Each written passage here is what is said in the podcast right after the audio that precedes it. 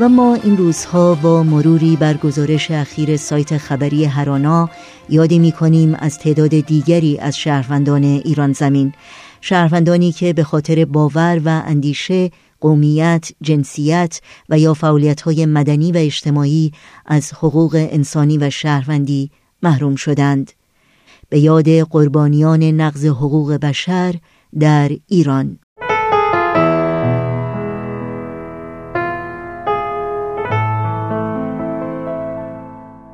در گزارش ماهانه خبرگزاری هرانا ارگان خبری مجموعه فعالان حقوق بشر در ایران با نظری اجمالی به برخی از زمینه های نقض حقوق بشر در بهمن ماه امسال می‌خوانیم.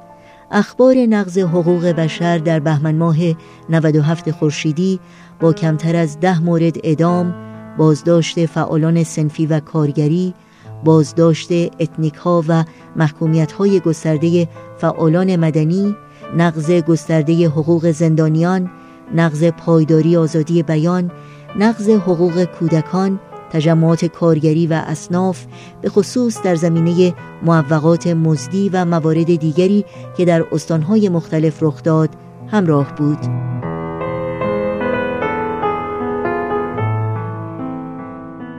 در زمینه اعدام این گزارش می نویسد که از مهمترین رویدادها در این زمینه نزدیکتر شدن دو کودک مجرم به مرگ بود. حکم اعدام یکی از آنان در دیوان عالی کشور تایید شده و حکم دیگری به اجرای احکام رفته است.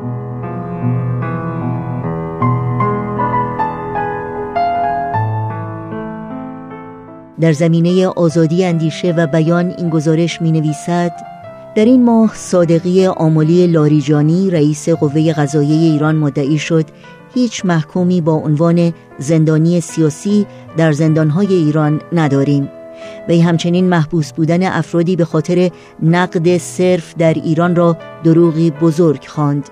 رئیس قوه قضایی در حالی وجود زندانیان عقیدتی در ایران را رد می کند که به گواه نهادهای مدافع حقوق بشر و همینطور ارگانهای سازمان ملل حکومت ایران در زمره نظامهایی با بیشترین میزان نقض حق آزادی اندیشه و بیان شهروندان خود است.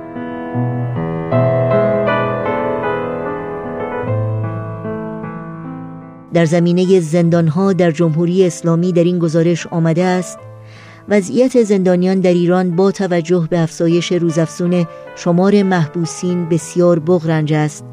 زندانیان همواره با توجه به بیتوجهی مسئولین به سلامت زندانیان ایجاد تفرقه و کمبود فضا و امکانات با تهدیدات جدی مواجه بودند.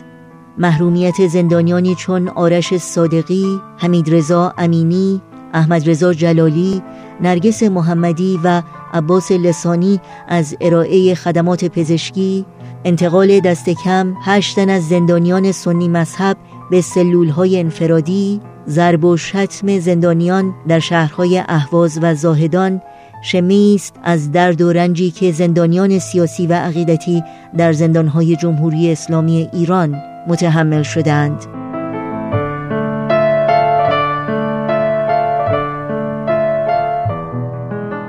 در این گزارش همچنین به موارد نقض حقوق بشر در زمینه های اقلیت های ملی و مذهبی، حقوق کودکان، زنان، بهداشت و محیط زیست و حقوق فرهنگی اشاره شده است.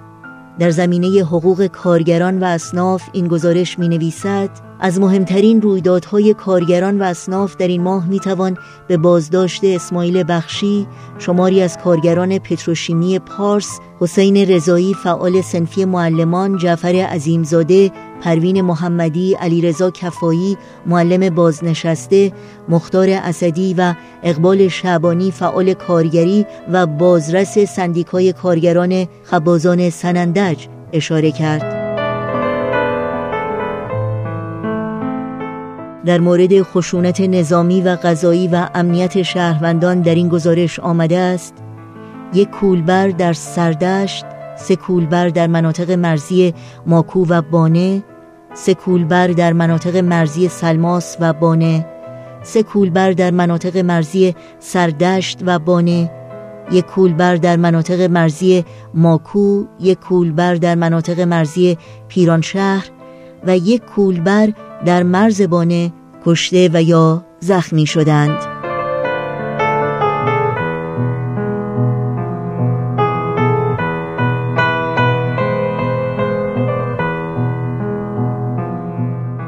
یاد شما در این روزها و در همه روزها زنده و پایدار.